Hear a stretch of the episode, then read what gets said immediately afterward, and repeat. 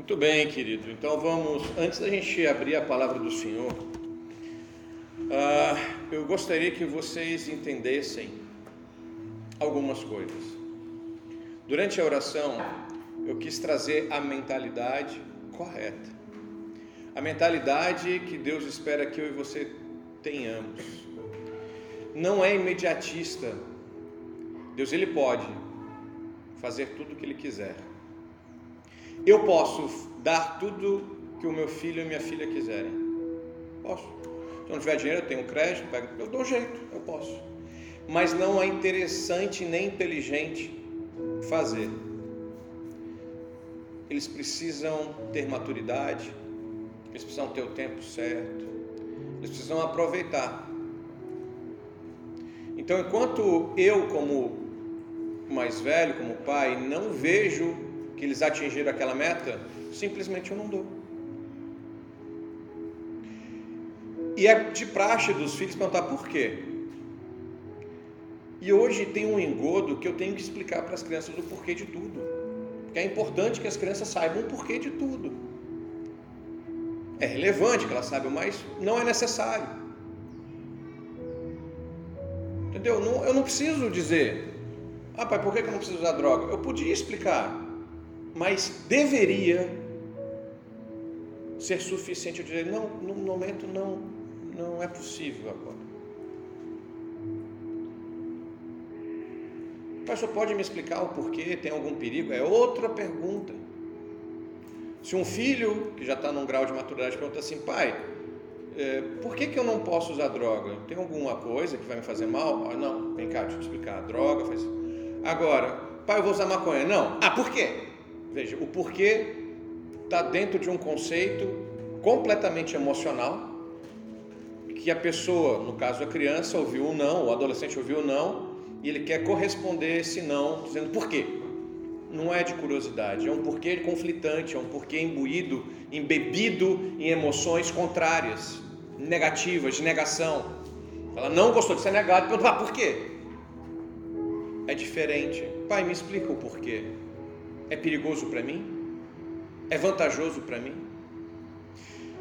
E a gente começa a fazer as mesmas coisas com Deus. Deus, eu quero esse concurso. Não passo. Por quê, Deus? E aí você usa um argumento demoníaco. Fulano estudou menos, fulano não vai no culto, fulano não faz, e fulano passou. Senhor, eu quero esse emprego. Aí você vai lá, faz a entrevista de emprego com pessoas que você conhece, coloca o seu currículo. Você acredita que o seu currículo é melhor, você acredita que a sua entrevista foi melhor do que as dos demais, e só que você não foi escolhido. E aí você volta para Deus, Deus, mas por que ele faz tanta coisa que te desagrada e mesmo assim, Senhor, eu não consegui o emprego que eu quis?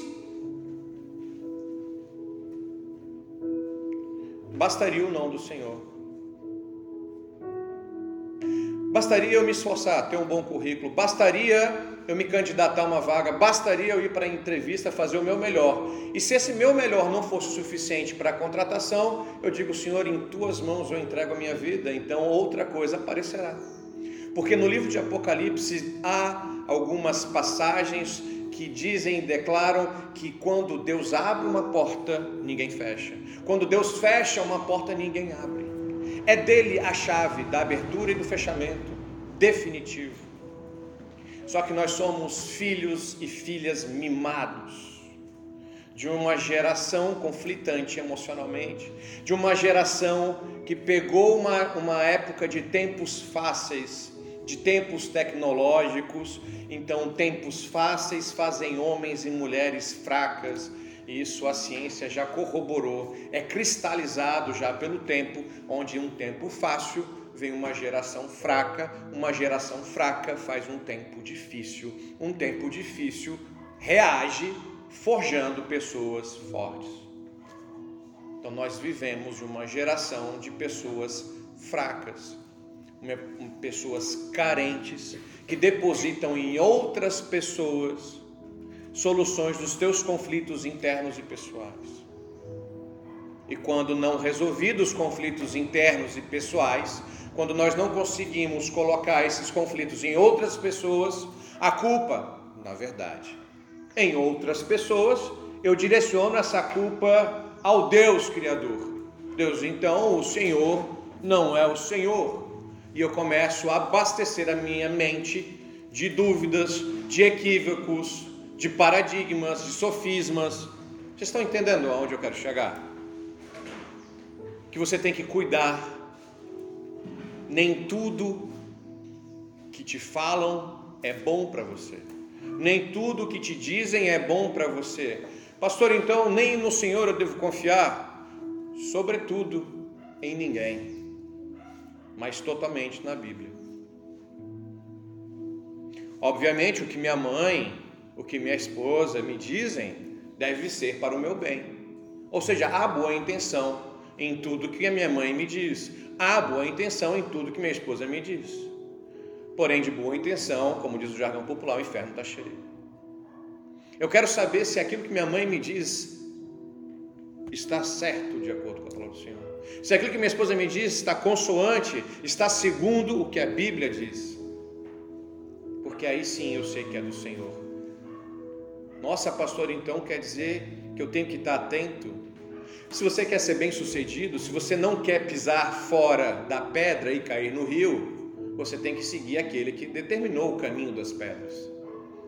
Qual é o objetivo de ter um caminho das pedras? É não cair no rio, é não se molhar, é não escorregar, é não perder o celular quando cai no rio, é não se lesionar, é atravessar e passar em seco, a seco, para o outro lado. E qual é o outro lado? Um lado melhor, um lado verdejante. O Senhor ele diz que aqueles que caminham estão dentro do olhar e do esboço e do arcabouço construído pelo Senhor, esses chegam num outro local e esse outro local, ele é melhor. Mas eu não vejo, pastor. Bem, aí é que está um problema de acuidade visual, um problema de limitação, limitante de acordo com os teus olhos. de acordo com os teus olhos, você consegue enxergar um pouco mais e um pouco menos. Bem-vindo a todos.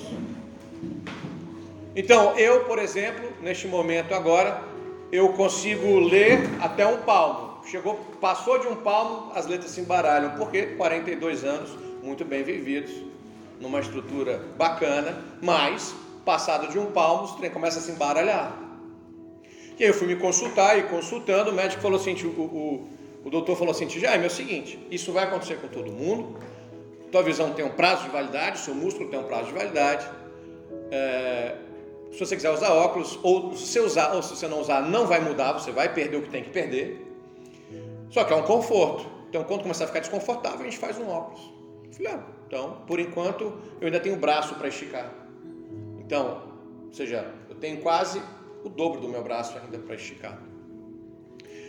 Só que como eu não vejo o outro lado, como eu não vejo por cima da tempestade, como eu não vejo por cima do vale, ou seja, eu estou no vale, no centro, né? Vale é algo cercado de montanha. Eu estou no meio do vale. Eu não consigo ver, eu não consigo, meus olhos não transpassam as montanhas. Então, como eu não consigo ver e é limitado ao problema, e nós somos limitados ao problema, nós temos que confiar naquele que conduz para o outro lado. Ele é que tem um bordão, bordão, o cajado é aquele que guia o caminho.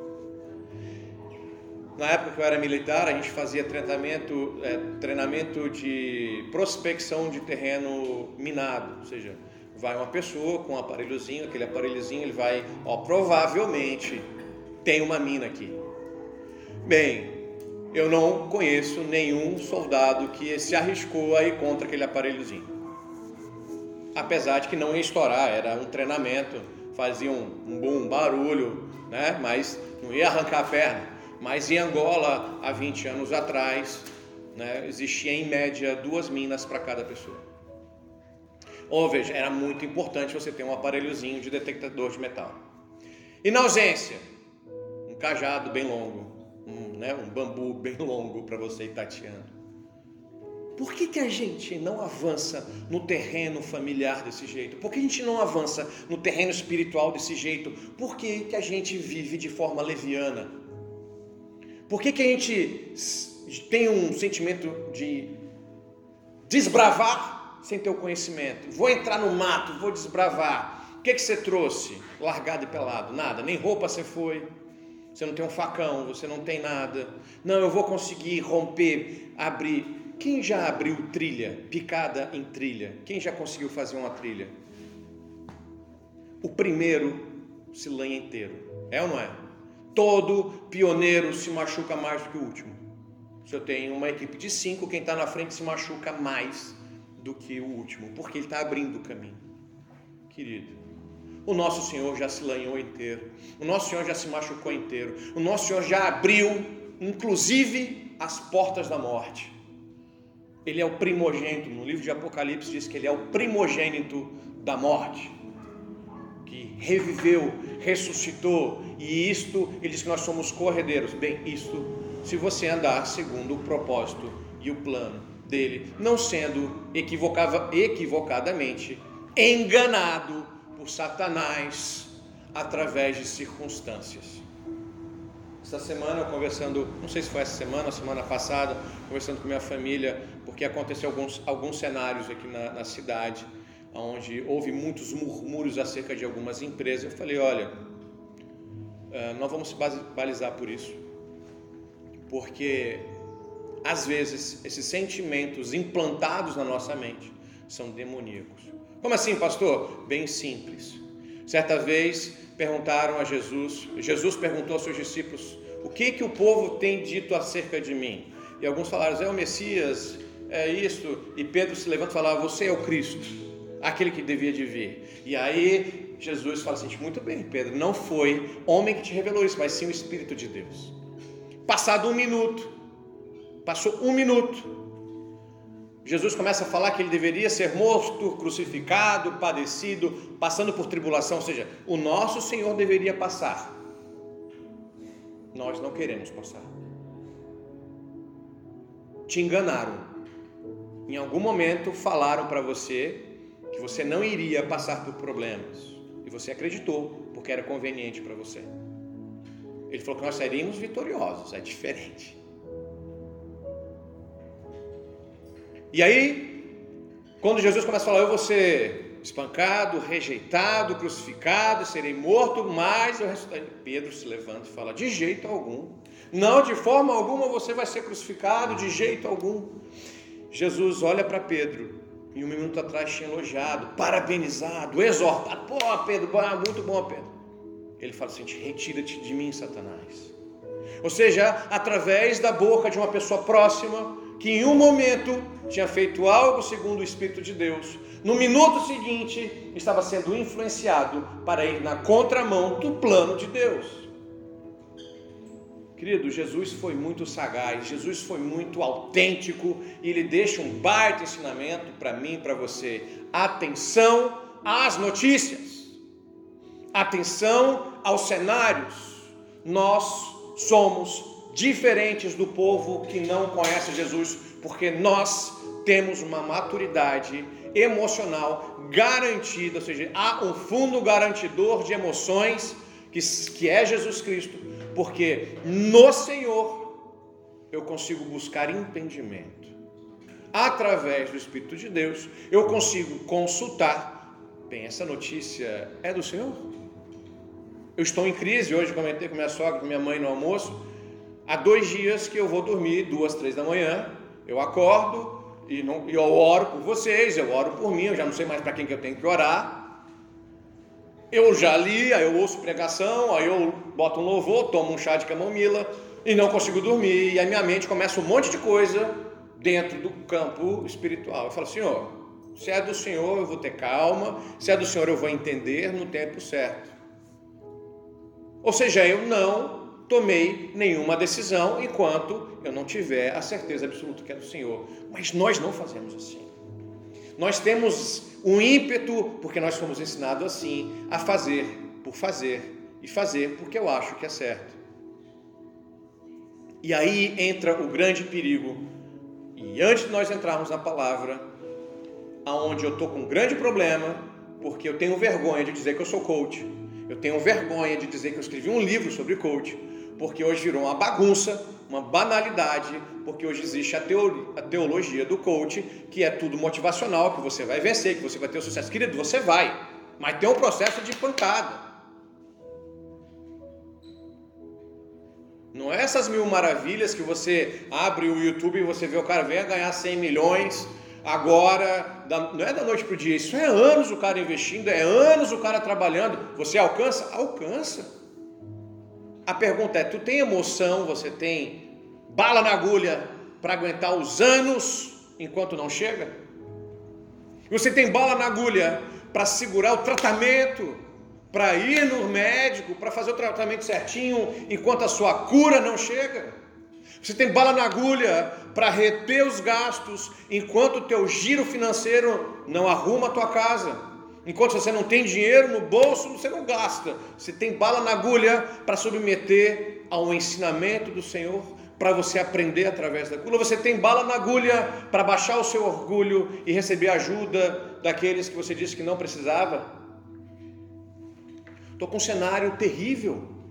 A minha tia, que mora no Rio de Janeiro há um ano, nós ficamos sabendo há pouco que ela está acamada. Ela não sai da cama nem para ir ao banheiro. Há um ano.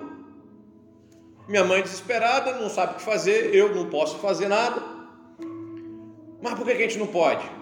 Porque ela não quer. Ela não fala, ela não pede ajuda. O orgulho imperou na vida dela, porque durante anos eu e minha mãe ouvimos eu não preciso de ninguém, eu ajudo todo mundo, eu não preciso de ninguém, eu tenho dinheiro, eu faço, aconteço, vem você, está entendendo? Ela foi cercada de mensagens e ela se aprisionou. Hoje nós não conseguimos nem ajudar mais ela. Chegou um cúmulo de pessoas que estão no nosso meio estarem hospitalizadas e não bater um telefone para mim. Sou pastor, me chama de pastor e está no hospital e não fala para mim? Como é que eu vou adivinhar, gente? Bola de cristal não existe não. E aí eu não visito, pensa um problemão. Aí eu não vou atrás, pensa um problemão. Com exceção do William, seu nome? Do Gabriel e do Lucas, todos vocês, eu falei, escolha um dia. Quero fazer uma célula na sua casa. Para alguns já tem mais de ano. O telefone não veio ainda. Quero tal dia.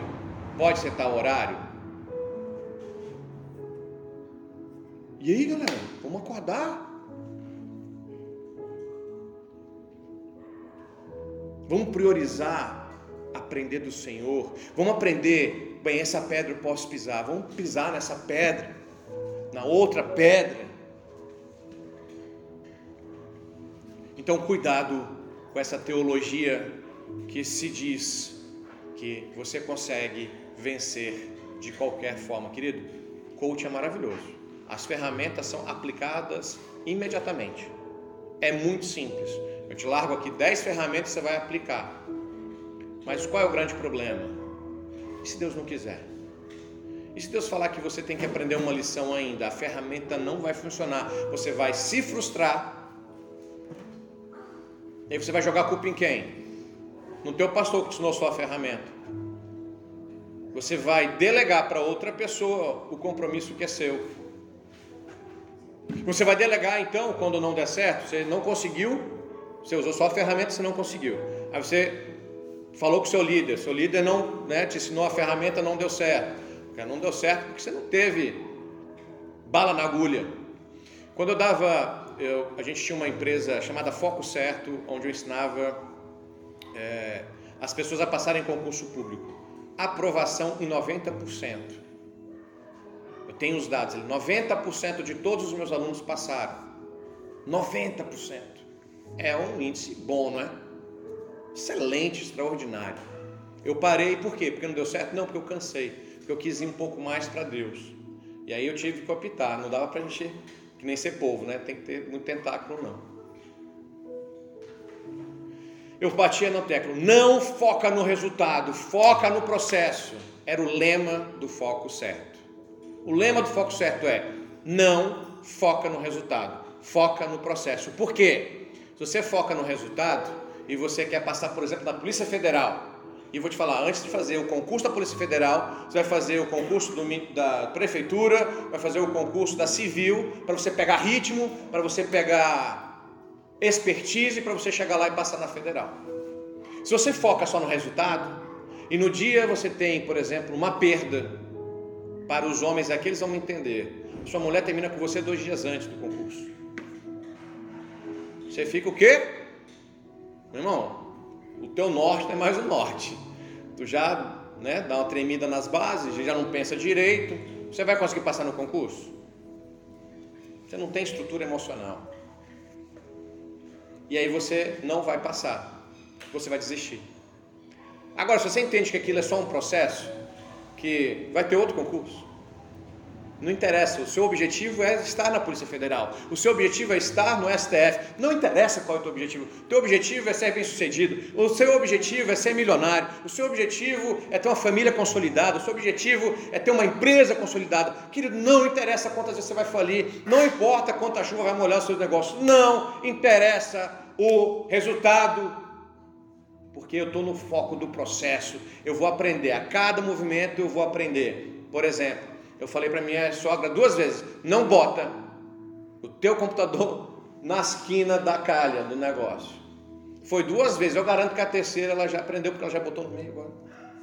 Até a gente resolver o problema.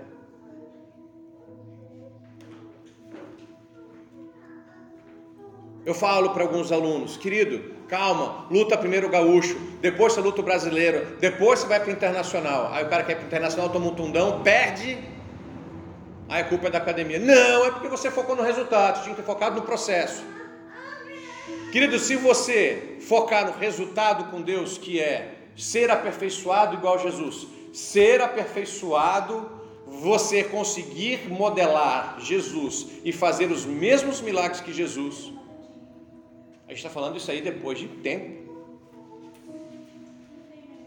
depois de intimidade depois de muito tete a tete com Deus. Moisés só fez o que foi depois de muita intimidade com o Senhor. Davi só conseguiu chegar onde chegou depois de muita intimidade com o Senhor. E você e eu quer ter intimidade com o Senhor 12 horas por ano. Pasmem. Por azar de vocês, o pastor de vocês teve a primeira graduação que é matemática. Eu faço conta o tempo inteiro, dormindo, eu estou fazendo conta. Você vem um culto por mês, você vem 12 horas por ano para Jesus, para aprender. Aí você fala, nossa, mas é muito. Então tá, vamos mudar? Quer ser campeão brasileiro? Um exemplo, quer, né? Se você treinar uma vez por mês, você vai ser campeão brasileiro? Você não é professor? Você não é treinador? Tem como você garantir que o cara vai virar campeão brasileiro treinando uma vez por mês? Tem como você operar uma hora por mês e virar um big day trader? Tem como você cuidar das suas filhas apenas uma hora por mês e você achar que a educação delas vai ser maravilhoso? Tem como você ir na Picadilly só uma vez por mês, trabalhar, só querem uma vez por mês? Mas por que com Deus é assim? E você acha que Ele tem que fazer tudo para você? Aí entra o grande erro. Que a gente começou a achar que Deus não é mais o centro, mas você é o centro que Deus morreu por você e que você é o centro. Esse é o grande problema que está acontecendo com os pregadores do YouTube, que está dando essa guerra. Não sei se vocês estão acompanhando, mas tem uma guerra tremenda entre os mais tradicionais e os neopentecostais, que o pessoal não está entendendo o que está acontecendo, é porque o pessoal está dizendo que Jesus morreu por você e ele precisa de você. Que doideira isso aí, mano. Jesus precisa de mim. Porque eu vim de uma geração e a minha esposa veio de uma geração dentro da igreja, que nós aprendemos o seguinte: você pode se esforçar o que você quiser, você não supera Deus, você não impacta Deus, você não surpreende a Deus. Tem como surpreender alguém que conhece tudo? Mas se ele conhece tudo, como é que você vai me surpreender? E a gente veio de uma lógica, eu e minha esposa, de que nada do que eu faço atrai Deus. Eu posso fazer jejum, eu não vou atrair Deus. Eu posso orar mais, eu não vou atrair Deus. Eu posso aprender, eu não vou atrair Deus. Deixa eu melhorar. Eu não vou atrair mais. Eu não vou buscá-lo mais. Sabe por quê? Porque Deus se manifesta de forma inteira, sempre. Ele não te dá por porção, Adilson. Você não recebe de Deus 5%, 10%, 13%. Deus é 100% o tempo inteiro. Sabe por quê? Ele é inesgotável. O amor dele é inacessível. O poder dele é Deus. Por que, que ele te daria 10% da presença dele? Você acha que o Diego, que está com a filha do lado, quer que a filha resolva uma fórmula de primeiro grau? Tu vai amar mais ela quando resolver a fórmula de primeiro grau? Você vai amar menos? O teu amor por ela muda? Peguei o exemplo dele que está aqui com a pequena. O amor de um pai não muda em relação ao filho. E Jesus fala: vocês que são falhos, quando o filho pede pão, não dão cobra, por que, que eu não vou dar o melhor? Por que, que a gente fica se iludindo, achando que eu sou o centro do Senhor? Ele é o centro, eu que me vou a Ele, é eu que me movimento. Sabe por quê? Porque Ele é o todo, Ele é tudo, Ele está em todos, Ele está em todos os movimentos. Nós é que não enxergamos, nós é que não temos acuidade visual espiritual, nós é que temos tampões, fones de ouvidos, incapazes de ouvir o espiritual. Nós não temos mais a derme, a epiderme, o tato acessível ao mundo espiritual. Pastor, eu quero mudar isso. Bem, livro de Pedro, que a gente vai começar a estudar. Dá umas dicas, porque a Bíblia por si só se explica. Pedro era um apóstolo, conviveu com o Senhor Jesus no seu ministério na terra.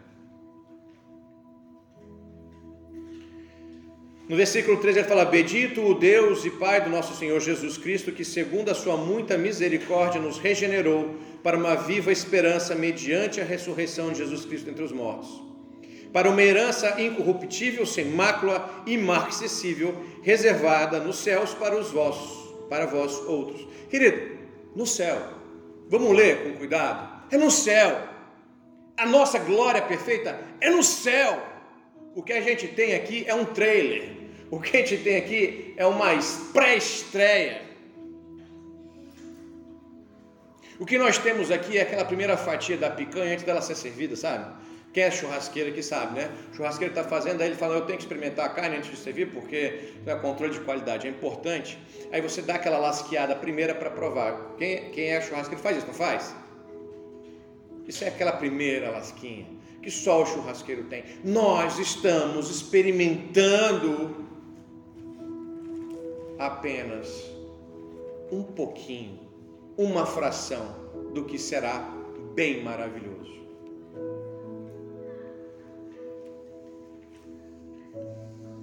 No versículo 6 ele diz: Nisso exultais, embora no presente, por breve tempo, se necessário, sejais contristados por várias provações. Querido, pega a visão. Pega o que está quicando aí. Ó. A gente tem que entender que vai vir pancada. A gente tem que entender que vai vir dificuldade mas tem um condicional. Quem pegou a visão aqui? Ó? Qual o pulo do gato? Qual é a pedrinha que a gente tem que aprender a pesar? No presente, por breve tempo, ou seja, a tua tribulação é por um curto tempo. O seu problema é por curto tempo. O teu problema de finança é curto tempo. No casamento é curto tempo. Ah, mas demora demais. Aí tem um condicional. se necessário.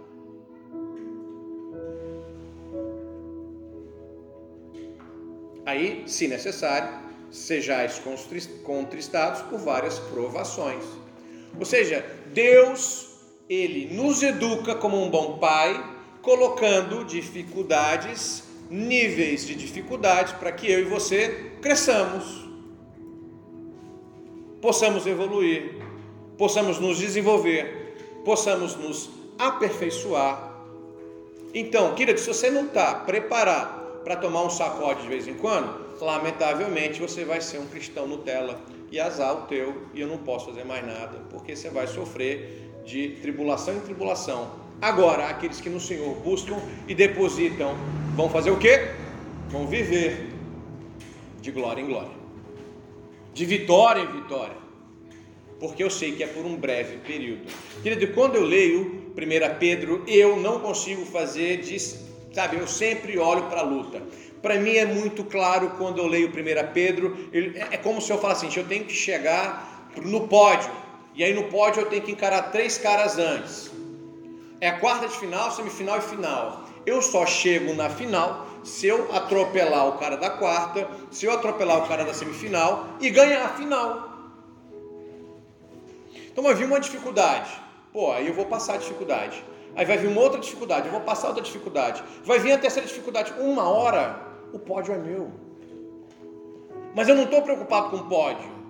Eu quero me dedicar àquele problema atual. E aí, querido, quando você entende isso, você entende por que Jesus falou assim: não andeis ansiosos, não andeis preocupado, não fica preocupado com o que virá. O amanhã tem os seus próprios males. O que, que Jesus está dizendo? Fica atento ao hoje, ao agora, o que tu pode fazer agora. Ah, eu estou com problema de saúde. Não espera a segunda para dar a caminhada. Chega em casa, bota o tênis pós-culto, sai para caminhar. Está com problema com um parente? Chega em casa, bate o telefone, compra uma cuca, faz a visita. Não espera o amanhã para se arrumar. Porque no versículo 6 nós aprendemos que, ó, embora no presente, Pedro está falando a mesma coisa que Jesus disse. No presente, você resolve o presente. No versículo 7, ele então te dá né, um, um saborzinho do que vem, ó, para que uma vez confirmado, ou seja, aquilo que você está sendo aprovado, porque para uma vez confirmado, o valor da vossa fé muito mais preciosa do que o ouro perecível, mesmo apurado por fogo, redunde em louvor, glória e honra na revelação de Jesus.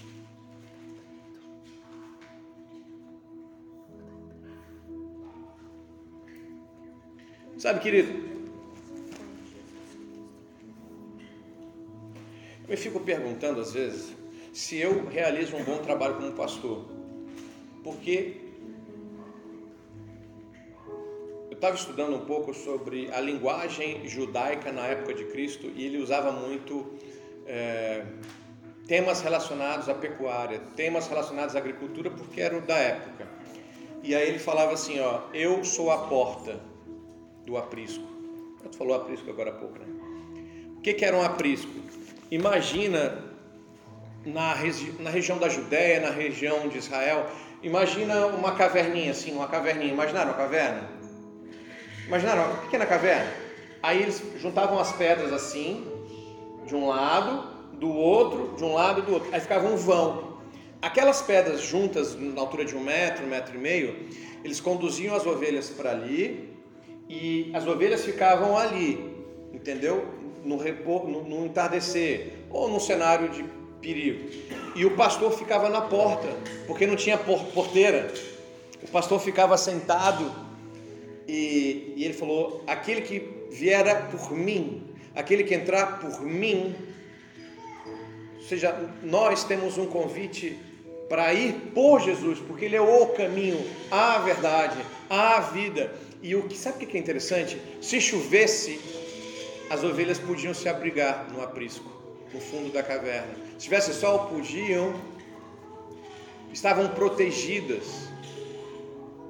Eu não tenho a menor dúvida que o Senhor nos protege. Eu não tenho a menor dúvida que o Senhor nos guarda. Mas eu tenho também a maior certeza de que nós não validamos as ações dele. Como deveríamos validar?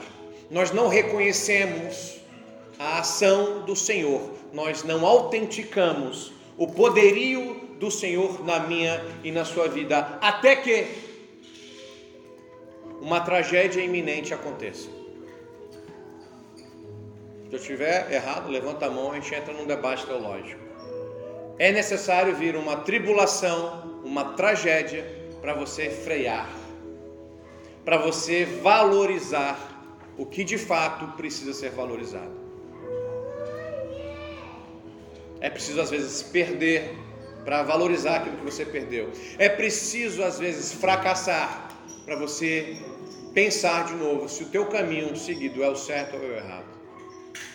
É sério que a gente tem essa unção do burro, essa unção do asno. É sério que a gente precisa errar mas se o cara errou, não posso aprender com o erro dele. Se ela errou, não posso aprender com o erro dela. Se ele errou, ela errou, ela errou, ele errou. Não é possível que a gente não tenha um pouco de inteligência. Então sai um pouco agora da doutrina religiosa e agora vamos pegar algumas ferramentas de coach que chama-se mentoria através da experimentação e das experiências alheias. Ou seja, um coach ele vai fazer com que você apreenda, ou seja, leia ou visualize uma experiência de outrem, de outra pessoa. Isso é uma experiência de coach, bem, apesar de eu não querer usar essa palavra, mas ela existe. Então, por exemplo, eu vou ler um livro, onde nesse livro eu vou ver uma pessoa que eu estou tendo uma vontade de fazer a mesma coisa que ela. Se a pessoa atingiu uma liberdade financeira, ele tem rendas passivas, ou seja, não precisa trabalhar, e o dinheiro está caindo. Eu quero aprender o que esse homem faz. Aí, dentro da ferramenta das experimentações alheias, eu leio e aprendo. Aí eu vou aprender, eu vou importar o que é significativo para dentro de mim e eu não preciso cometer os mesmos equívocos que ele. Show de bola. Isso é muito legal. Não é? Sabia que esse era o objetivo da família? Sabia que os filhos deveriam ser municiados com os teus erros e os teus acertos? Mas olha como é importante e é interessante verificar que quando você, enquanto pai e mãe, tenta ensinar os filhos, eles pouco se agradam, pouco ouvem, pouco absorvem. E aí, infelizmente, você precisa esperar que a dor, uma tragédia, toque para aprender. Não foi o caso, por exemplo, do filho pródigo. O filho pródigo disse para o seu pai: Pai, eu quero a parte da minha herança e eu vou sair e vou gastar tudo que eu tenho vontade de fazer, porque eu sou o bichão, eu sou o intelectual, eu entendo do que está acontecendo. Ele só esqueceu de ouvir uma coisa: havia uma programação de fome na terra. Ele só deixou de escutar o alerta vermelho: há fome, virá fome. Ele não se ateve. Sabe por quê? Porque ele estava sendo influenciado. E às vezes as influências podem vir de um amigo, de um irmão, às vezes de um parente. Então você tem que aprender a se blindar. Cara, como é que você sai daqui hoje empoderado, blindado espiritualmente?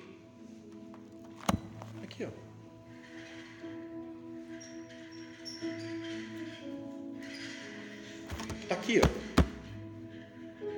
Os evangélicos hoje depositam sua confiança aqui.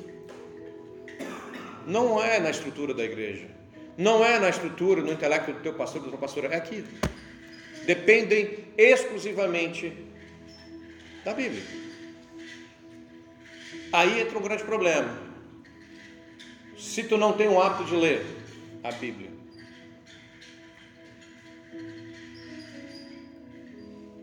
Quantos têm o hábito de ler a Bíblia? Quantos têm o hábito de entender a Bíblia? Que é um segundo processo. Você lê, pausa. Agora eu vou aprender. Vou deixar a Bíblia me, me ensinar. Vou deixar o ensinamento do Senhor me ensinar. Vou explicar. O que Pedro está dizendo é que que o Evangelho está dizendo é que o que o Antigo Testamento está dizendo é que o que a Bíblia diz te leva para um lado melhor. As pedras que você pisa aqui te levam para o lado melhor. O problema é que eu não aceito. O problema é que eu não entendo. O problema é que eu quero o porquê, Senhor.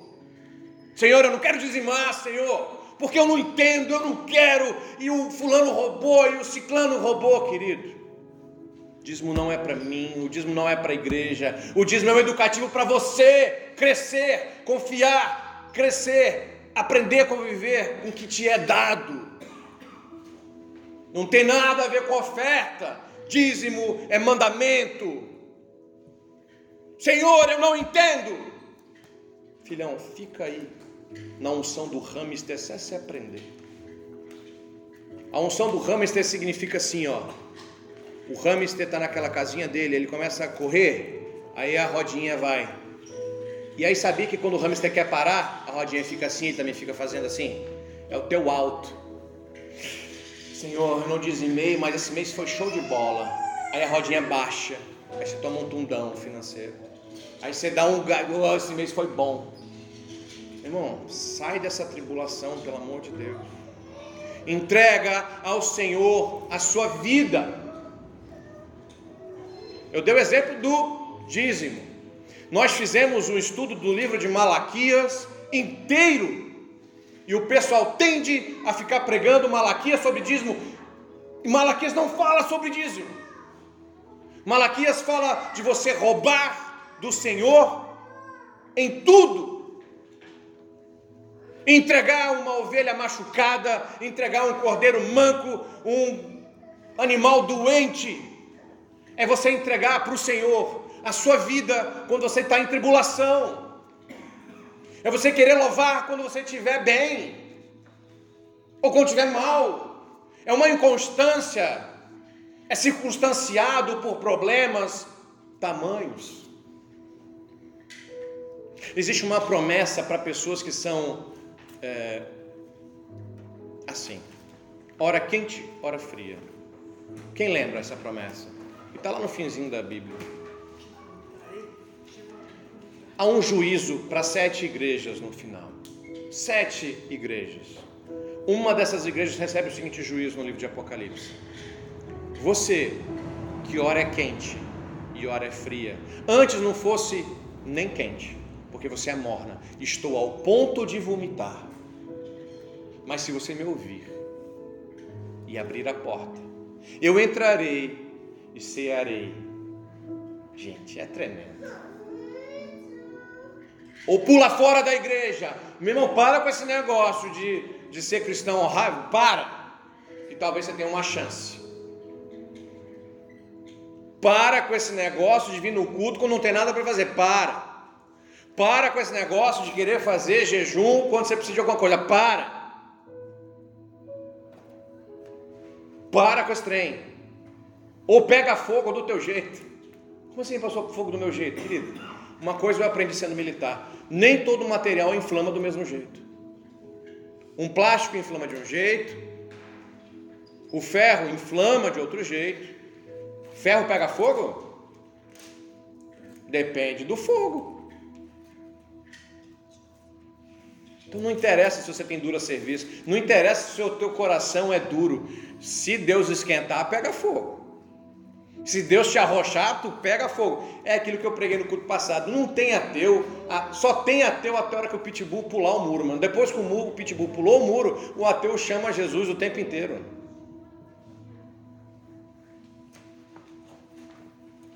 Essas tribulações, os quais eu e você iremos passar, querido, iremos. Não fala por aí que o pastor Jaime está mentindo, falando que você não vai, vem para Jesus, vem para salão, que você não vai passar por problema, não, você vai. Mas estou te dizendo que no Senhor a vitória é certa. No Senhor você vai achar um auxílio, seja você mesmo sendo autocriativo. E aí é que eu fico doido, porque quando eu começo a ler a Bíblia eu me empolgo, não sei você, mas eu fico doido, porque eu começo a ver as ideias que Davi teve, as ideias que Gideão teve, as ideias que os homens na fé tiveram. Esse cara teve essa ideia de onde? Por que eu não tive essas ideias? Sabe por quê? Eles foram insuflados, inspirados, aquecidos pelo Espírito Santo, porém eles estavam abertos, eles estavam disponíveis. E aí tem uma promessa maravilhosa no Novo Testamento que o Espírito Santo está à procura de corações contritos e quebrantados, ou seja, coração arrependido. Coração arrependido de quê, pastor? Eu não fiz nada de errado, exato. Você tem que trazer à memória que te roubou da presença do Senhor. Tatua no seu coração o que te fez sair da presença do Senhor. A gente vai chegar nessa passagem no livro de Pedro, onde ele diz assim: ó, não se esquece do que te roubou da presença do Senhor. Que aí você vai voltar ao primeiro amor. Muitos falam, eu perdi o primeiro amor. É simples. Repete o processo. Quando que a gente tem a experiência do primeiro amor? É embaixo de bala. É, como diz a pastora, é embaixo de tiro, porrada e bomba. É, não é? O primeiro amor é em cima de problema. O primeiro amor genuíno. Mas, pastor, era assim, não, mas com, com, com Jacó foi igual. O tal do Peniel, que aconteceu com Jacó, foi embaixo de problema ele estava todo bolado, ele estava todo preocupado, porque ele estava com medo de morrer, ele estava com medo do filho dele morrer, ele estava com medo das mulheres dele morrer, ele estava com medo de tudo acabar, porque ele ia encontrar com o irmão que ele avacalhou, roubou, mentiu, ele estava com medo, então foi embaixo de tiro, porrada e bomba que aconteceu um encontro com ele e Deus, e ele saiu machucado, porém vitorioso. E aí a gente aprende de lá que mesmo perdendo com Deus, eu ganho com Deus. Mas aí botaram na sua cabeça e na minha cabeça de que não, basta eu vir no culto, basta eu dizer que sou Senhor, basta botar uma blusa assim, né? Hashtag Viva Cristo, que eu vou alcançar tudo, porque existe um tal da hipergraça de que eu posso fazer tudo de errado e Jesus trabalha ao meu favor e me perdoa. Ou, ou acorda, lê, lê. Se você lê, vai chegar na mesma conclusão de que Jesus está falando, fica atento, fica atento você tem que chegar no ponto mais alto dessa terra, mas não é de qualquer jeito não. Não é passando por cima de ninguém, não. Você vai chegar lá porque eu vou te mostrar que você, dependendo de mim, você ganha de quem tem intelecto. Dependendo de mim, você ganha de quem tem recurso. Dependendo de mim, você alcança. Porque o seu coração eu sei que você vai me dar a honra. Davi não era ninguém, não. Davi era um pastorzinho esquecido. Teve que passar humilhação, transtorno. Não vou nem falar sobre o de Davi. Dá vontade até de chorar. Então vamos acordar. Vamos parar com esse negócio de hipergraça. Vamos parar de achar que você pode fazer qualquer coisa, que não há consequência, porque você tem que ler. Vai ler, pô. Mas, pastor, eu vou ler. E aí você mandou eu queimar, mandou eu vir para a igreja queimando, querido, cada um queima de um jeito. Tem gente que vai queimar caladinho, que nem um isopor, vai derretendo assim, que nem um isopor, sabe? Já aqueceu o isopor? Isopor não pega chama, mas o isopor queima, queima, se contorce inteiro. Tem gente que vai chegar em casa moído, destruído, com o coração quebrantado ao extremo, que o Senhor vai falar, nossa, é isso aí que eu quero, e vai te transformar a sua vida. Tem gente que vai vir aqui para a célula, graças a Deus, o Senhor é louvado vai pegar que nem palha. Mas palha acaba rápido. Tem gente que é madeira de pinos, até pega, até dá um cheirinho bom, mas acaba. Querido, queima do teu jeito, mas não seja amor. Não seja amor. Para de ser uma criança mimada que precisa dos porquês do Senhor. Quem tem essa inclinação, vai ler o livro de Jó. Jó pergunta ao Senhor e o Senhor responde: Jó, fica na tua, Jó. Você não sabe por que, que a água vem até aqui? você não sabe por que, que o mar vem até aqui? Jó, você não sabe de nada. Onde é que você estava, Jó? E ele começa a tecer, Jó, o que, que você está fazendo? E aí, eu não consigo, gente, é legal demais luta, porque a luta, a arte marcial, ela é muito dentro da Bíblia. É como se um faixa branca chegasse para mim, vou te dar uma dica aqui para dar aula. A gente até pode ouvir o faixa branca dar a dica. Mas você há de convir o faixa preta não é melhor que faixa branca, só tem mais tempo. Então, certamente faixa preta tem mais resposta para muito mais problema. Agora, vamos pegar isso e explodir. Deus não vive na nossa cronologia. Deus vive de eternidade em eternidade. Ele foi ontem, ele é e será. Ou seja, ele é o supra-sumo. Ele, ele, se tem alguém, é ele. Até porque perguntaram qual é o seu nome. É, eu sou. É, como é que você vai dizer o nome de Deus? Eu sou. É, é, tudo. Não sei. Tenta dizer algo. Me fala um número grande, Kátia. 100. Hã? 100. Tem algum número maior que 100? Sim. Qual? 200. Tem algum número maior? Vai, vamos mais longe, vamos. Quanto? Vai um número maiorzinho aí. Um trilhão. Um trilhão. Tem número maior que um trilhão? Tem. Qual? Dois trilhões. Tá, aí beleza, a gente já entendeu a lógica. Quando eu não quero falar o máximo, eu falo o quê? Infinito. O que é o infinito? É um número absurdo. Quanto? Não sei, mas quando você pensar em um, tem outro maior. É Deus, eu sou. Quando você pensar em poder, Deus. Deus tem que te dar a ideia de poder absurdo. Quem é Deus? Cara, não dá nem para dizer, porque ele não cabe. Mas ao mesmo tempo que Deus é um Deus tão grande, ele se fez homem, ele se conteve. É, é ou não é? É um cara grande. Então, meus amados, para nós encerrarmos, ainda no livro de 1 Pedro,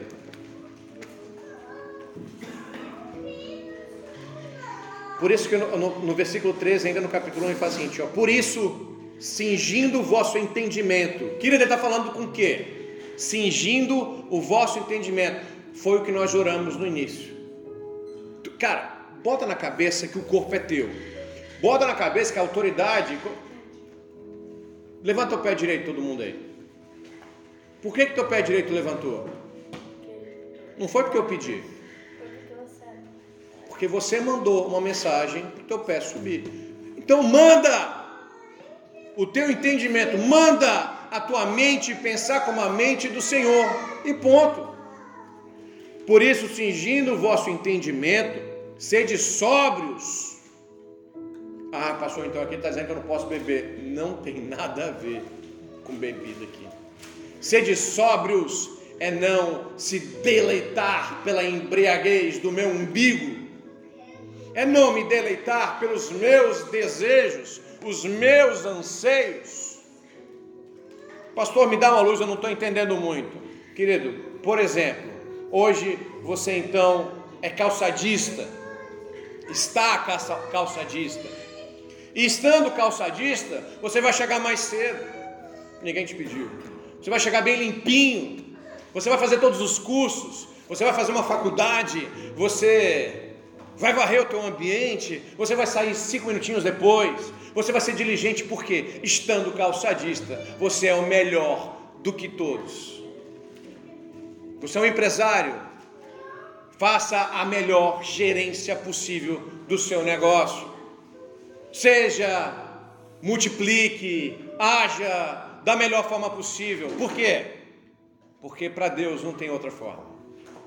Isso se estende a tudo: varrer, lavar, orar, mas só serve para o culto, ser de qualquer jeito. Não, não serve. Não serve. Não acha, não venha para agradar ninguém. Venha para se encher de Deus. Não tem a ver com vontade, tem a ver com entendimento, tem a ver com disciplina, tem a ver com cingir o vosso entendimento sendo sóbrio. Eu quero ver Netflix, porém, eu é que mando na minha mente, eu assisto depois.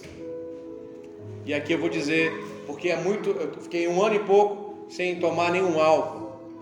E aí eu tinha vontade de tomar uma dosezinha de uísque de vez em quando, meio cálice de vinho, né? Parece que o pastor bebe de embriagar, né? De vez em quando eu ia na casa de um me oferecer meia taça de vinho, pode, né? Pode, meia taça de vinho pode, uma dose de uísque pode. E aí o Diego uma vez foi lá e me serviu, vamos tomar um uísque hoje? Falei, hoje não, por quê? Porque hoje eu tenho vontade. Tu lembra disso? No dia que eu não tiver vontade, eu vou tomar. Porque eu que determino na minha mente o que eu posso ou não fazer. Se o meu corpo quer, não. Você não quer nada, quem manda sou eu, brother. Eu só mando em mim. Eu não mando no meu filho, eu não mando na minha filha, muito menos na minha esposa, muito menos na minha mãe, muito menos em vocês. Eu mando no meu corpo. Levanta o pé direito, aí tu levanta. André, mexe meu pé esquerdo com a mente. Não mexe. Mas eu, ele quer muito que eu mexa. Não vai mexer. Depende de mim. Eu vou vir para o culto porque eu determinei. Eu vou ser quente com o Senhor porque eu determinei. Eu quero pegar fogo, Senhor. E aí você vai encontrar o seu caminho na sua casa, no seu quarto, na floresta, caminhando, tomando chimarrão. Entenda qual tipo de material que você é. Mas o fogo é o mesmo. O fogo para o isopor, o fogo para a palha, o fogo para o ferro, o fogo é o mesmo. O fogo é o mesmo. É o Espírito Santo. Segura. Segura que vai vir pancada. Cinge o vosso entendimento, sede sóbrios. E aí, cara, segura. E esperai inteiramente na graça. Ou seja, não precisa pagar nada. Não tem que comprar nada. Não tem óleo santo. Não tem água benta. Não, não tem nada. Não tem, Deus não quer isso não precisa pagar com preço de sangue, não precisa sacrificar animal, não precisa jejuar, não precisa. Aguarda inteiramente na graça. Mas não confunda, o jejum é importante. Não confunda, auxílio mútuo é importante. Agora, o que você não pode fazer é usar isso como barganha, moeda de troca. Não tem moeda de troca, é na graça. Você faz porque você gosta, entendeu? É que nem você mandar uma mensagem para alguém, vamos tomar um, uma coca. Você leva a coca. Não precisava levar, mas você levou porque você quis. Tem um exemplo aqui qualquer. Você faz, mas não é obrigado. Você faz porque você ama, porque você gosta, porque você admira, porque você quer estar junto. Não porque você precisa. Nossa, eu vou lá na casa da minha mãe e aí eu tenho que levar. Não, não tem, é minha mãe. Minha mãe vai me amar de qualquer jeito. Mas por que, que eu levo? Porque eu amo e vice-versa. Ela vem na minha casa para trazer alguma coisa? Não, mas ela traz um pedaço de bolo. Por quê? Porque ela me ama, só.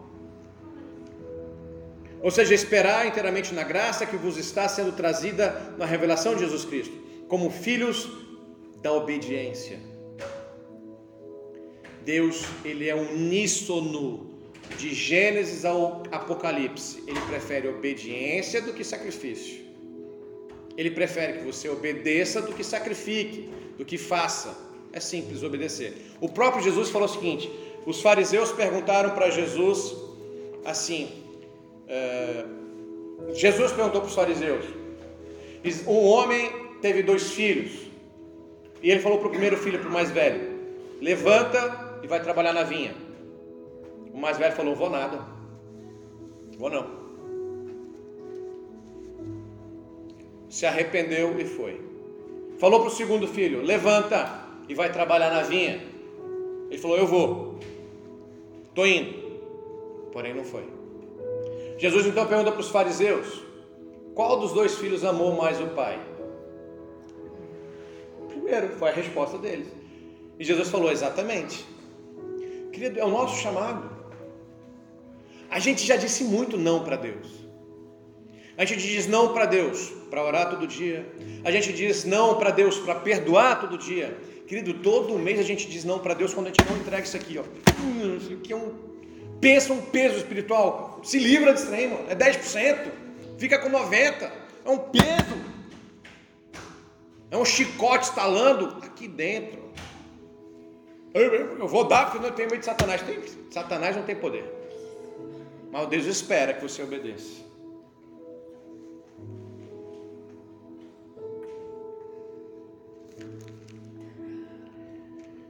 seja obediente. E aí ele dá uma outra pedra. Não vos amoldeis as paixões que tinhas anteriormente na vossa ignorância. Pelo contrário, segundo é santo aquele que vos chamou, tornai-vos santos também vós mesmos, vós mesmos, não é teu pastor, vós mesmos, não é uma cruzada, Vós mesmo, não é um evento gospel. Vós mesmos, vós, você, assume o controle da tua vida. Manda a tua mente, manda o teu coração. Não se deixa ser iludido pelas suas paixões. Não volta, porque isso é na ignorância. Se você faz agora sabendo que não deveria fazer, você não é mais ignorante, a Bíblia vai te chamar de tolo, porque o tolo tem uma diferença do ignorante. O ignorante não sabe e Deus perdoa aquele que não sabe, porque Deus quer ensinar. Deus tem um prazer de ensinar. Porém, uma vez que você aprende e você opta por fazer o errado, você não é mais ignorante, você é tolo. E a Bíblia diz que os tolos perecerão, que os tolos sofrerão. Querido, então acorda, porque eu não quero que você sofra, mas eu também não posso fazer nada porque eu não mexo com o direito. E eu não vou chegar aqui e te amedrontar para dizimar, eu não vou te amedrontar para não mentir, eu não vou te amedrontar para você não pular cerca, eu não, não vou te amedrontar, eu vou te ensinar. Mas o cérebro é de quem? Teu. Quem tem o um controle? O livre-arbítrio significa você mandar as suas células neurais obedecerem ao seu comando. Porque está escrito: sede santos, porque eu sou santo. Versículo 17: Ora, se você invoca como Pai aquele que, sem acepção de pessoas, julga segundo as obras de cada um, portai-vos, pois, com temor durante o tempo de vossa peregrinação. Vou traduzir: anda que nem homem, entenda homem e mulher. Anda que nem uma pessoa ética no tempo de vida. O tempo da sua peregrinação é o tempo da sua vida. Nós somos peregrinos nessa terra.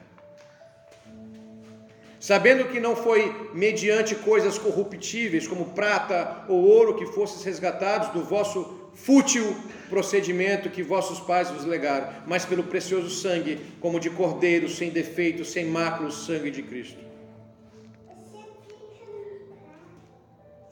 Querido, não sei se dá para te convencer mais de. O meu objetivo hoje era fazer com que você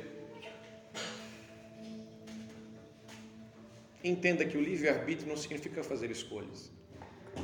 Você ganhou o livre-arbítrio não para fazer escolhas entre pecar e não pecar. O livre-arbítrio é para você ter autonomia, gerência, dentro do correto, e acabou. Dentro do incorreto, você já está largado as traças, já foi o boi com as cordas. Um homem de bem, ele age na gerência, na ética, enquanto ele cumpre as leis. Depois que ele cumpriu, que ele descumpriu as leis, não tem mais conversa fiada. É só questão de tempo até uma polícia pegar. É só questão de tempo até você parar na frente de um juiz. É questão de tempo. A nossa autonomia nunca foi vou fazer o bem, vou fazer o mal. Não! Isso era antes. Isso era na ignorância. Agora que eu conheço, é agora que vocês conhecem a Jesus, que nos remiu do pecado, que nos abriu a porta do céu, porque nós passamos pelo aprisco do Senhor, que é Ele. Ou seja, nós podemos nos esconder da chuva, nós podemos nos esconder do sol, nós estamos protegidos por uma muralha, nós estamos blindados pelo sangue do Cordeiro. Agora eu vou fazer uma excelente gestão na minha casa, vou fazer uma excelente gestão na minha vida profissional, vou enumerar itens que eu tenho que alcançar, metas que eu tenho que alcançar, porque o que eu preciso fazer é multiplicar o dom que Deus me deu, e seja ele qual for, tem que ser multiplicado. Porque se não for multiplicado, você será cobrado. Então não dá tempo de você esperar da segunda-feira. Não dá tempo de virar à noite, querido. Tem algo para mudar na tua vida, muda agora. Aqui dentro, vou mudar. Ou pelo menos vou tentar. Ser extraordinário não é um meme. Ser extraordinário não é um jargão, é algo cristalizado cristologicamente. Ser extraordinário, por quê? Ser de santos como Cristo foi santo. Seja perfeito como Cristo foi perfeito. Bem, se o meu foco é ser perfeito, tem alguém mais extraordinário que Jesus? Tem algum ministério mais extraordinário que Jesus? Tem alguma empresa mais extraordinária do que a empresa que Jesus fez? Bem, então, o que Jesus espera de mim é que eu seja extraordinário, mas não como uma ferramenta de impulso motivacional. Um bom pai, uma boa mãe, só sabe fazer o bem para o filho. E ponto. A gerência do pai e da mãe é sempre para melhorar o que ele pode dar para o filho. Ele nem cogita fazer mal para o filho. Quem cogita fazer mal para o filho é um pai ignorante. Mas o pai que conhece o amor, a mãe que conhece o amor, nunca mais cogita. Só quer fazer o bem o tempo inteiro. Então, cara, vai para casa hoje, entra no teu carro e faz alguma coisa diferente. Não faz a mesma coisa. Porque morno, infelizmente ele vai te vomitar. Morno, você não vai ouvir ele bater na porta. Morno, você não vai abrir a porta. Morno, ele não vai entrar na tua ceia. Presta atenção. Presta atenção. Baterei a porta. Aquele que abrir, eu entrarei e cearei. O que, que tu tem na tua casa para mostrar de ceia? Quando eu falo assim, não é pão, cuca, não. Eu não sei você, mas eu não quero chegar na mesa lá e ficar olhando Josué, Moisés, Gideão. Eu quero falar que eu fiz alguma coisa. Eu, não... eu quero trocar ideia com os caras. Eu quero dizer, ó, oh, também fiz, eu também tive dificuldade, eu também sofri. Esses dias eu e minha esposa a gente ficou muito chateado. A gente fica chateado como pastores porque às vezes a gente não alcança algumas pessoas. Tem pessoas que não querem. Simplesmente elas preferem viver booms, viver luzes, viver isso. Elas não querem o que eu estou pregando. Eu estou pregando é trabalho. Você entendeu que o que eu preguei aqui do início ao fim foi trabalho? Arregaça a manga, trabalha na tua mente, primeiro aqui na mente, muda a sua vida, muda a sua história, depois muda a tua casa. Eu tenho falado isso um dia, culto após culto, mês após mês. Eu tenho há dois, três anos falando a mesma coisa. E às vezes não é saboroso isso para algumas pessoas. E a gente se frustra, se machuca. Ah, dá vontade de parar? Dá! Dá vontade de não dar o culto? Dá! Dá vontade de não orar? Dá! Pastor, por que você ora? Porque eu ainda mando a minha mente. Por que você dá o culto? Porque eu ainda amo pregar o Evangelho. Mas por que você vai continuar? Eu vou continuar porque não tem outra forma. Ah, eu, eu, aí você pode estar pensando assim, ah, o Jaime vai continuar porque ele tem medo de ser amaldiçoado. Tem não. Meu Deus não me amaldiçoa não. Eu não sirvo a Balaão. Eu não sirvo a Jezabel. Eu não sou um Nicolaíta. Eu não tenho medo disso. É porque eu não consigo viver sem ele.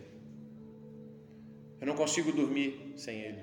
Eu não consigo trabalhar sem ele. Eu não consigo abrir o ginásio. Eu, eu abro o ginásio, eu digito sempre a desarmar o alarme. Eu não sou obrigado a ajoelhar, Senhor, me, toca em mim hoje, Senhor, de alguma forma. Eu não consigo, eu não sei vocês. Eu estou o tempo inteiro na minha mente invocando passagens bíblicas, trazendo à memória as minhas lutas, as minhas tristezas. Eu não quero passar por aquilo de novo, não. Senhor, Deus o livre, aquilo lá é tenso demais.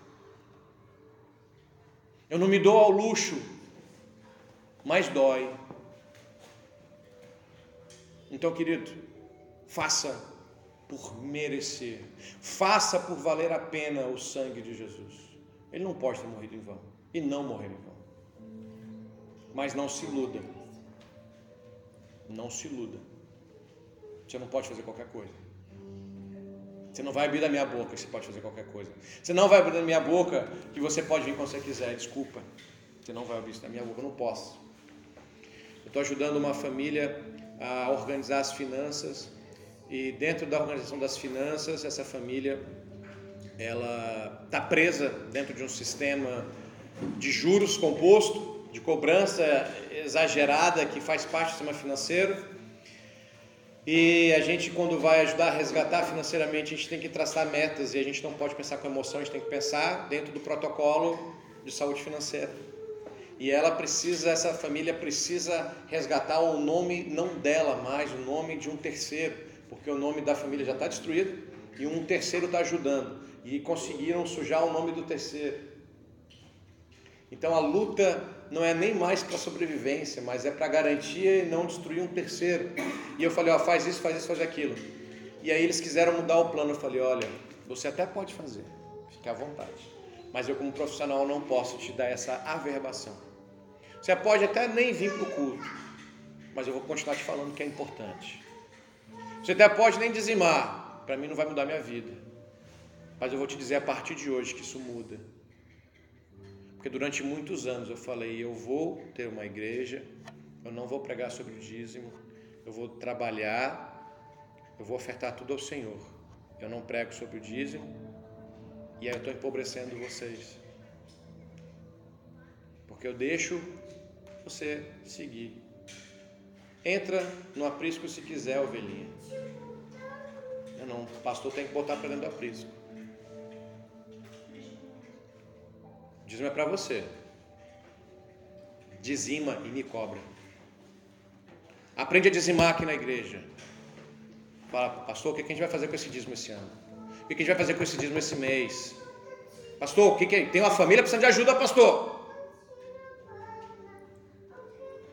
Estou falando de conforto, não.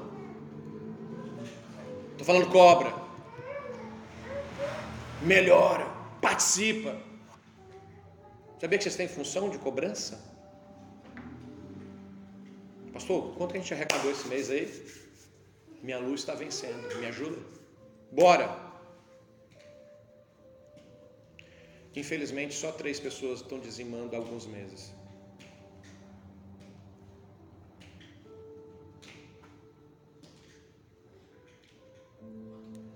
Uma série de cultos com quatro, cinco pessoas. Um ano eu batendo na tecla, eu quero ir na sua casa dar um culto para você, para sua família, escolhe o dia. Eu vou duas vezes por mês, eu não vou te incomodar toda semana mas eu quero ir na sua casa. Me cobra, me exige. Eu já pedi pro sábado ver. Pediu hoje. Pois é, Ah, mas é espertona. Mas um estado que, se pode sábado lá em casa. A gente está com a questão da Bíblia ainda, né? A gente está com a questão da Bíblia, que tem que estar de repouso. Aí eu falei pro Adilson para ele ver se a Marlise deixa a gente fazer lá de novo para a Bíblia poder participar também. Porque a gente pode se deslocar. Ela ainda tem que ficar em repouso até a Verônica nascer, né? Então, se o Adilson. É, hoje a ficar pediu lá- para eu gravar, vou passar para ela daqui a pouco. É, e se, se a Marlise concordar, a gente está lá na casa Aí dela. na próxima é, É, lá em isso aí, isso aí. Vamos conversando.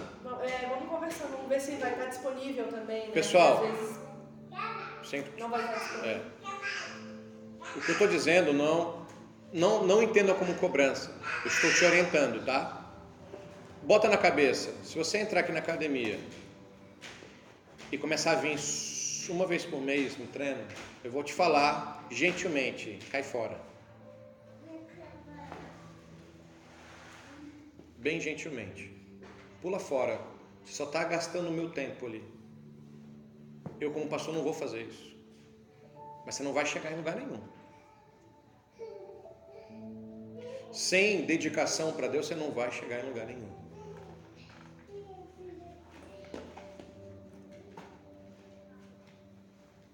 É muito sério. Eu falei, venham no culto hoje que a gente vai ter que tomar algumas decisões em relação à igreja. Não é evento. A gente faz não, filho. Eu falei, Diego me perguntou quando que a gente ia fazer o, o 24 horas de adoração. Tainá me perguntou, eu falei, eu nem propus. Porque se a gente não tem o feijão com arroz, não vamos comer o estrogonofe. Nem só de estrogonofe virá homem. Não adianta eu te levar para um momento único de imersão profundo do Senhor, transformador do Senhor. Só que você não é fiel todo dia. Está aparecendo família de caminhoneiros isso aqui. Passa 45 dias sem o pai, aí o pai vem, vai todo mundo pro shopping. Aí no dia seguinte o cara vai embora, mais 45 a gente está parecendo família de caminhoneiro. Não tem problema nenhum com o caminhoneiro, tá? Se algum caminhoneiro for vir ali, hashtag super apoio. Quero uma família de verdade. Pai, mãe, almoço, café, janta.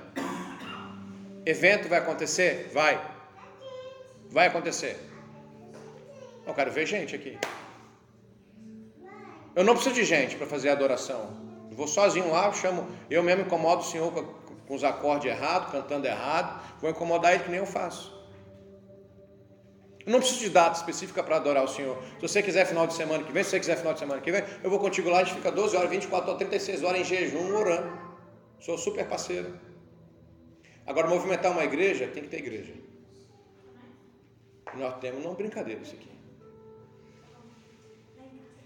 E a partir de hoje eu gostaria que se você não fosse vir no culto, me liga. Pastor, hoje eu não vou poder. Tem uma janta, eu preciso estar junto da minha mãe. Ok, querido, vai lá. Só questão de respeito.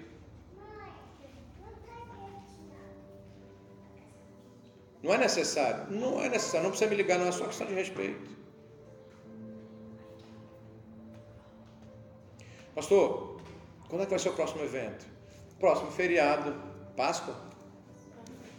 Gostaria de propor para vocês então, daqui para Páscoa dá tempo de você reformular sua vida aí. E na Páscoa, já que nós estamos celebrando a Páscoa, é a celebração da morte do pecado, da ressurreição da vida. É um momento de transformação, não de ovinho de Páscoa, não de chocolate. Nada mais interessante do que a gente fazer os 24 horas de adoração. Então, preparem esse movimento. Encham-se de Deus no caminho, para quando chegar lá você festejar. Para quem não sabe, 24 horas de adoração não é 24 horas gritando, lendo a palavra, não. A gente entra num processo de meia-noite na sexta-feira até meio-dia de sábado em jejum. Dá para fazer de meia-noite a meio-dia? Vocês aguentam ficar sem comer? Aí, meio-dia, a gente faz um churrasco normalmente, lá na chácara. E a gente tem quatro ministrações até a meia-noite. Quatro ministrações, quatro atos proféticos até a meia-noite. Então, na verdade, você vai estar envolvido com o ensino 12 horas. E as 12 primeiras horas, pastor, as 12 primeiras horas é algo seu. Ou seja, primeiro você com Deus, né, naquele carinho, naquele chamego com Deus, 12 horas em jejum, aí você ora, aí você vai pedalar, vai caminhar, vai, tem gente que gosta de andar de carro, bota um louvor, bicho, vai até Soledade, volta, vai até Tramandaí, come um peixe lá, volta, vai adorando o Senhor nas 12 horas, não come o peixe, né, porque você está em jejum, mas você vai, faz o que você tiver que fazer, quase que eu dou a, a, a meta errada aqui, né. Então você faz algo, vai jogar uma bola, mas pensando no Senhor, Aí, 12 horas, a gente confraterniza, a gente entrega o jejum num churrasquinho. Da última vez a gente não aguentou comer carne. Cada um traz um pedacinho. Foi uma multiplicação ali, tipo uma multiplicação dos peixes. Não é, Diego? Sobrou carne. E olha que eu comi carne, olha que a gente comeu carne, carne, carne, carne. Não, de noite a gente comeu o resto, mas. Tipo, Não, à noite a gente tivemos que assar ainda, que ainda tinha para assar. Pro outro dia, né? Cada um trouxe um pedacinho, entendeu? Cada um trouxe um pedacinho. Tinha gente refugando picanha. Já viu gente refugando picanha? Picanha passava assim, não, obrigado. Aconteceu. Tamanho é a prosperidade que Deus coloca. Quatro ministrações curtas, não é de uma hora não, é curtinha.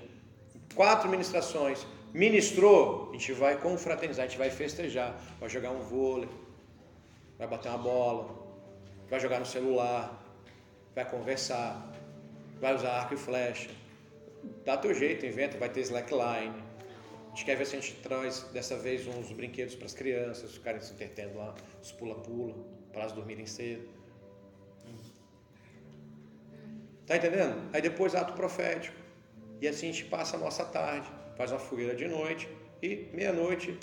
Pastor, mas eu tenho que sair às outras que eu tenho que trabalhar. Vai com Deus, Senhor abençoe, vai lá, vai trabalhar. Mas Deus ele não quer que você deixe o seu trabalho, Deus não quer que você deixe a sua família, mas Deus quer um momento dele. Então vamos fazer isso agora na Páscoa? Vamos se empenhar, mas não adianta chegar lá no evento, querido. Não adianta você participar da conferência de líderes no final do ano, cara, nem vai. Por favor, nem vai. Se você não estiver queimando, nem vai. Agora, você pode estar duvidando, Senhor, eu não entendo, o Senhor não vai, mas faz, faz, Deus, Deus é fiel para te explicar no teu coração. Aprende a fazer por obediência, não por entendimento. Não seja um filho Nutella, pai, por que eu não estou entendendo? Faz, cara, obedece, porque Ele é o El Shaddai, Ele é o Todo-Poderoso, Ele é Ele. Não sou eu que te convenço, é Ele. Não sou eu que te explico, é Ele. Meu papel é só abrir aqui a Bíblia e falar, ó, vamos ler isso. Amém? Vamos ficar em pé.